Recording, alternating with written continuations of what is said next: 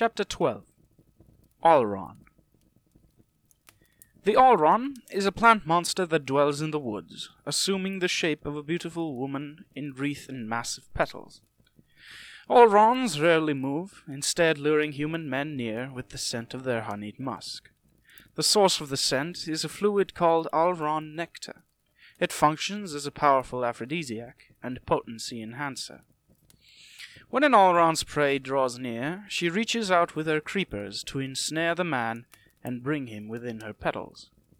She then forces the man to drink deeply of her nectar, engages him in coitus, lapping up his semen with her flower-like labia.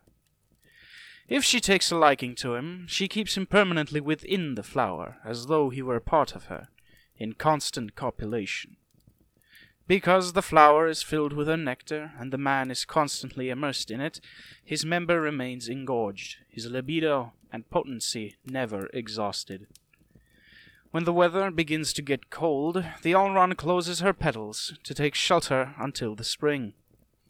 If she has a man, she gives him a reserve of nutrients so that he can survive and continue to reproduce fruitfully with her.